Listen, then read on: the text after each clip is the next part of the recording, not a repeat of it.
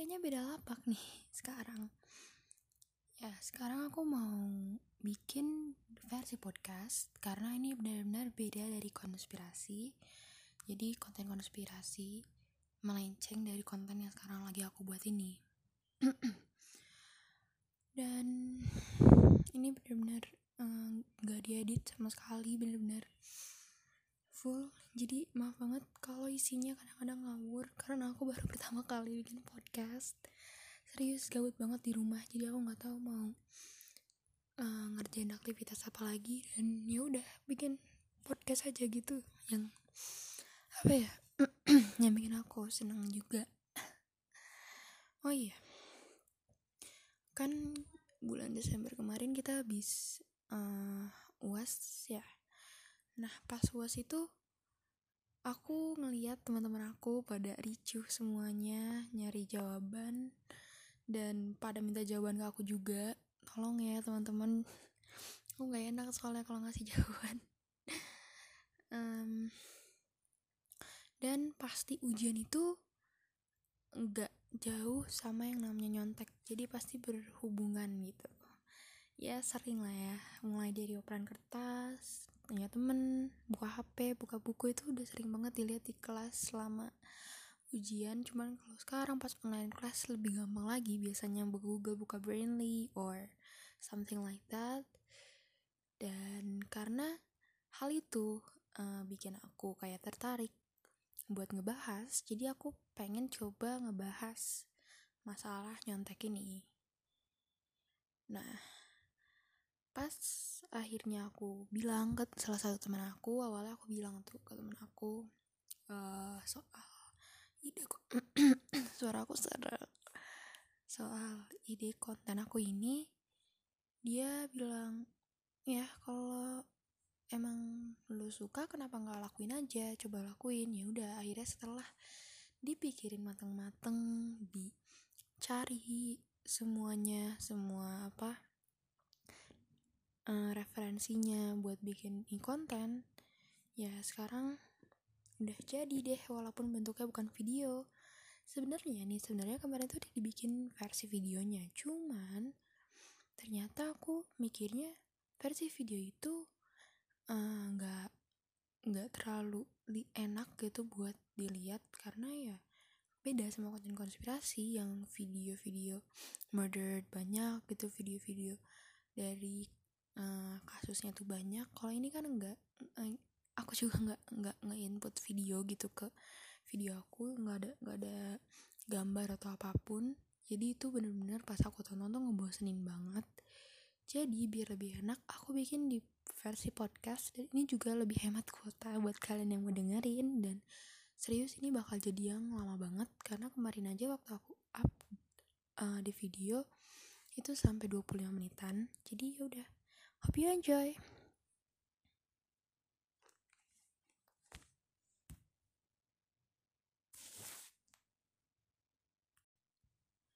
Oke, okay, jadi hal yang pertama yang um, aku tanyain ke teman-teman aku itu adalah um, survei. Karena aku bingung, bener-bener itu aku bingung mau mulai dari mana dan mau kayak gimana. Jadi ya udah, aku nanya aja ke teman-teman aku. Jadi aku dapat apa ya? Dapat case nya gitu. Kasusnya dapat kasusnya. Gaya amat case. Nah terus ada sekitar 39 orang yang jawab.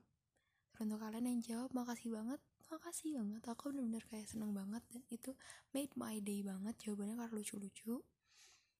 Dan setelah aku baca-baca lebih uh, jelas lebih apa ya? Aku pilah-pilahin antara jawaban yang ngasal sama jawaban yang benar uh, serius aku ada dapat beberapa kesimpulan sekitar hmm, empat tiga sampai lima kesimpulan tiga empat lima kesimpulan. Dan hmm, ya sekarang mau aku bahas. Pertama uh, pertanyaan dari survei itu adalah aku nanya pernah nyontek nggak dan semuanya jawabannya iya. Termasuk aku juga ya walaupun kayak gini tapi pernah nyontek. Astagfirullah pengakuan dosa. Uh, terus kedua aku nanya kalau jawabannya iya kenapa nyontek? Nah karena aku pengen tahu banget gitu alasannya kenapa nyontek. Jawabannya tuh banyak banget banget banget. Kayak ada yang input beberapa kali. Dan jawabannya awalnya banyak yang asal gitu dan cukup susah buat nyari jawaban yang serius. Dia bilang ya iman gua agak bener ada yang bilang juga eh, nggak uh, ngerti sama soalnya nggak ngerti sama jawabannya dan nggak belajar. Ada yang bilang udah males nyari-nyari jawaban capek. Itu banyak banget gila. Tapi akhirnya aku ambil kesimpulan yaitu kesimpulan yang pertama kenapa dia nyontek? Karena banyak banget yang bilang ini sekitar 10 orang yang bilang kalau soalnya tuh terlalu rumit nggak paham pusing dan mumet juga. Dan banyak materi yang belum disampaikan. Tentu banget soalnya yang bakal rumit. Kenapa? Karena kita pakai kurikulum HOTS atau Higher Order Thinking Skills. This HOTS itu apa? HOTS itu adalah salah satu materi soal dengan kemampuan analisis yang tinggi. Karena menurut Menristek Dikti yang bernama Muhammad Nasir, kemampuan calon mahasiswa untuk menganalisa adalah hal yang penting. Maka dari itu, soal HOTS diharapkan dapat membuat siswa terbiasa dengan soal-soal yang membutuhkan kemampuan analisis tinggi.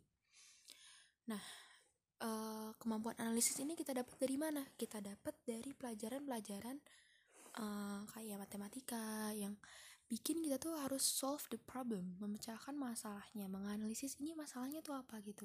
Kayak matematika atau mungkin ada pelajaran-pelajaran lain juga selain matematika, cuman salah satu yang aku tahu tuh itu. Terus apa fungsinya kalau misalnya uh, kita belajar matematik padahal kita nggak akan kepake misalnya kita belajar matematik uh, tapi di di masa depan kita juga jadi public public relations itu nggak nggak nyambung kan bener-bener bentrok gitu nah fungsinya adalah biar kita punya kemampuan analisis ini. Jadi nggak ada pelajaran yang nggak kepake. Mungkin ada beberapa ya cuman salah satu matematik ini kenapa bakal selalu ada karena ini bakal selalu kepake.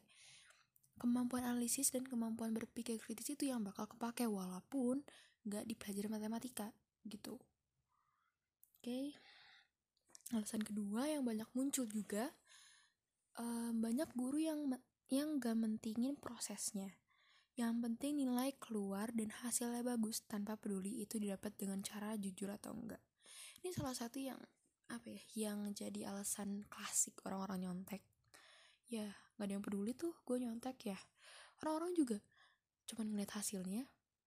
Menurut aku ya ini susah sih. Susah dan juga sempet susah nyari bing bingung gitu jawaban oke okay, ngomongnya mulai nggak benar ini.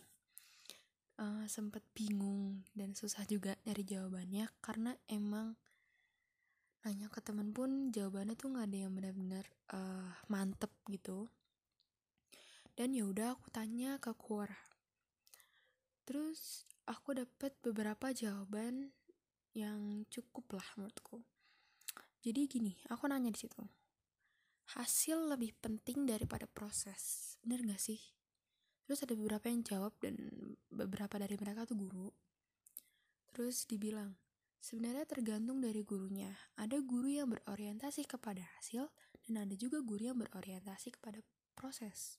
Jadi nggak bisa kita langsung kotak-kotakan seperti itu bahwa guru hanya berorientasi pada hasil atau guru berorientasi kepada nilai. Nggak juga. Nggak semua guru kayak gitu uh, ya bener sih tergantung dari gurunya.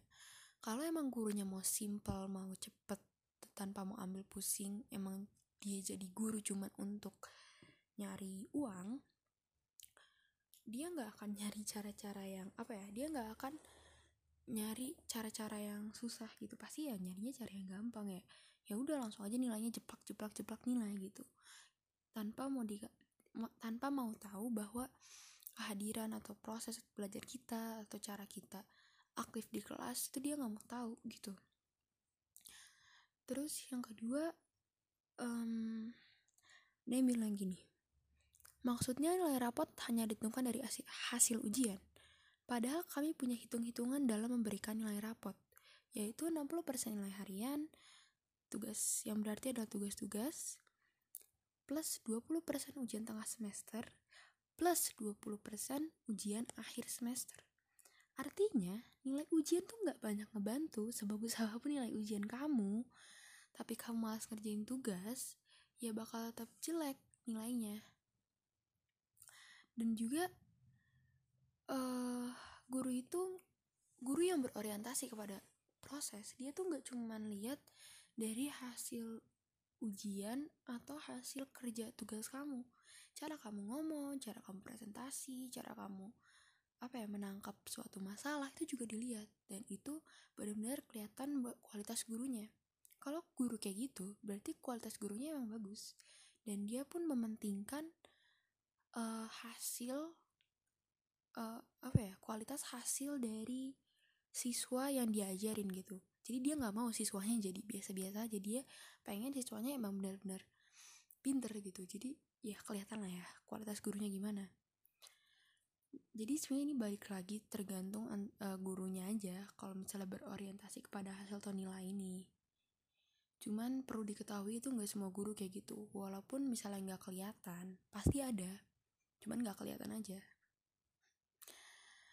Terus ada yang kayak bilang kalau misalnya nilai yang bagus itu bikin jadi apa ya jadi naik gengsi gitu.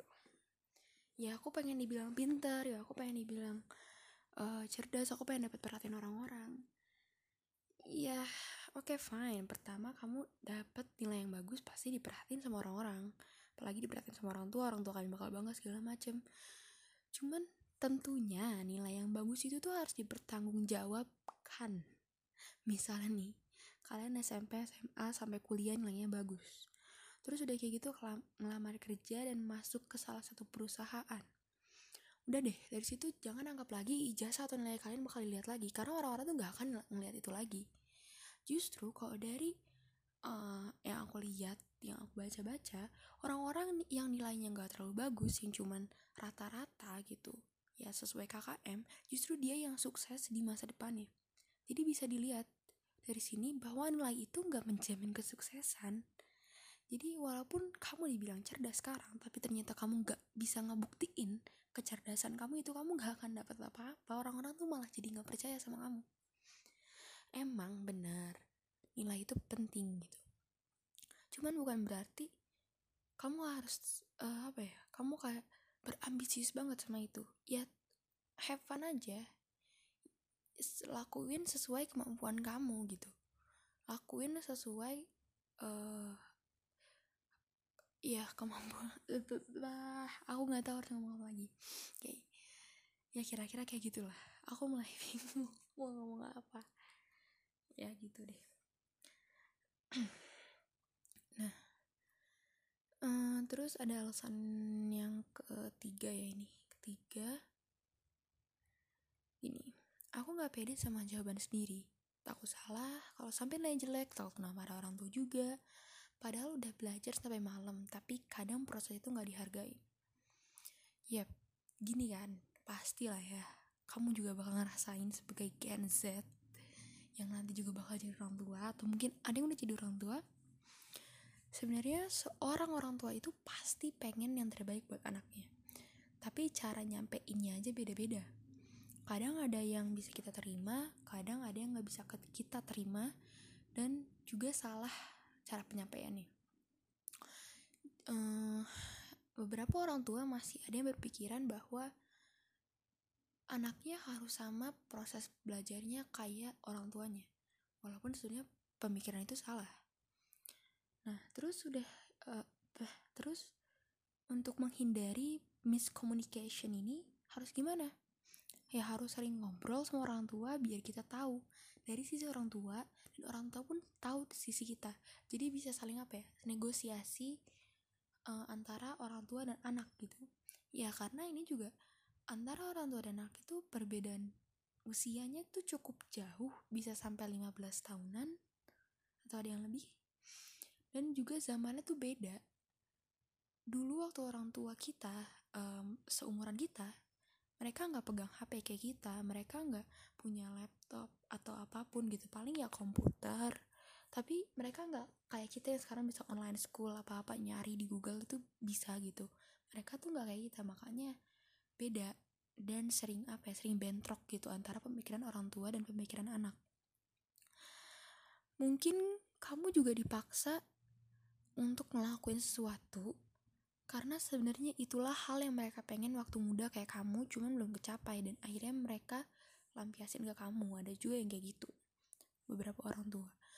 Nah terus untuk uh, biar orang tua tuh nggak kayak istilahnya kayak ngelampiasin kamu harus gimana? Ya harus itu tadi sering ngobrol terus bilang sama orang tua kalau sebenarnya kamu tuh punya keinginan sendiri gitu di dalam diri kamu yang orang tua tuh nggak tahu gitu. Dan kalau misalnya usaha kamu tuh nggak pernah dihargain. It's okay. Suatu saat kalau kamu udah sukses mereka bakal ngehargain usaha kamu dan mereka bakal bangga sama kamu. Dan sebelum kamu pengen usaha kamu dihargain orang lain coba dulu untuk hargain usaha kamu sendiri dari diri kamu sendiri. Karena ya before you, uh, you save someone else you've got to save yourself gitu.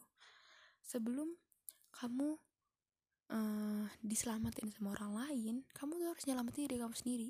Percuma percuma orang lain udah ngasih motivasi sebesar apa pun ngasih fasilitas segala macem tapi kamu emang gak ada niat di dalam diri kamu sendiri itu nggak akan nggak akan pernah bisa.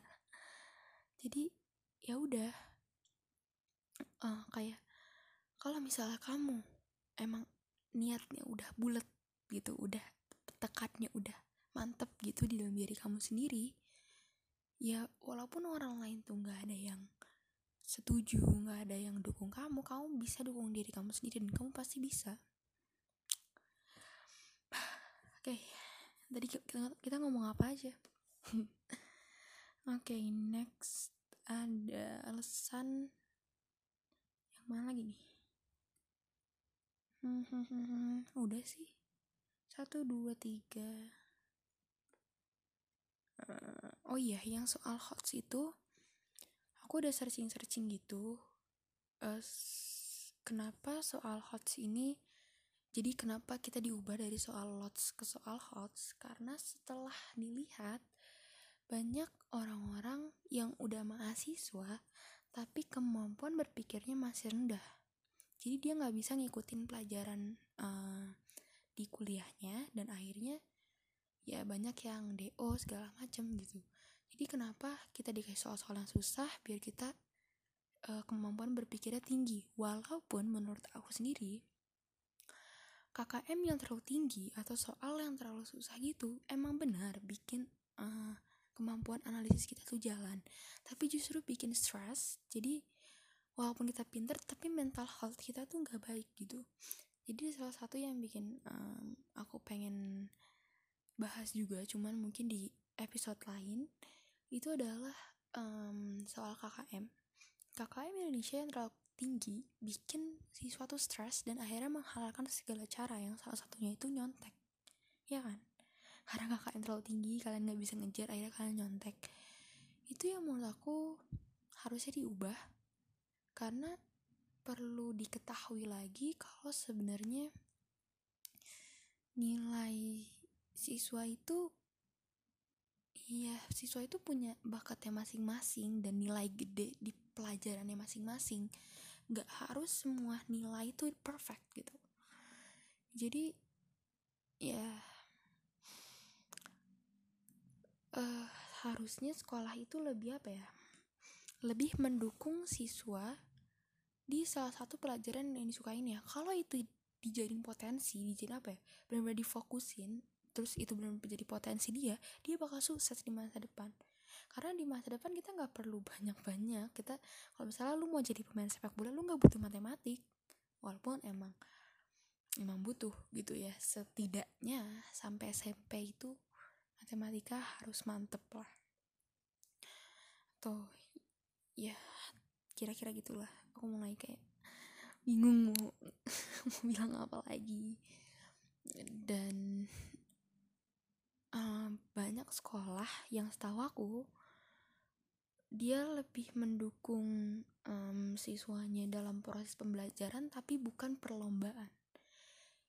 Aku waktu itu lihat dari salah satu hmm, Instagram orang-orang yang ikut esports esports ya? Esports. Apa ya waktu itu? Aku lupa gamenya. Pokoknya esport itu hadiahnya sampai ratusan juta and like wow aku aja waktu itu ikut lomba IF itu hadiahnya nggak sampai paling ya 10 juta.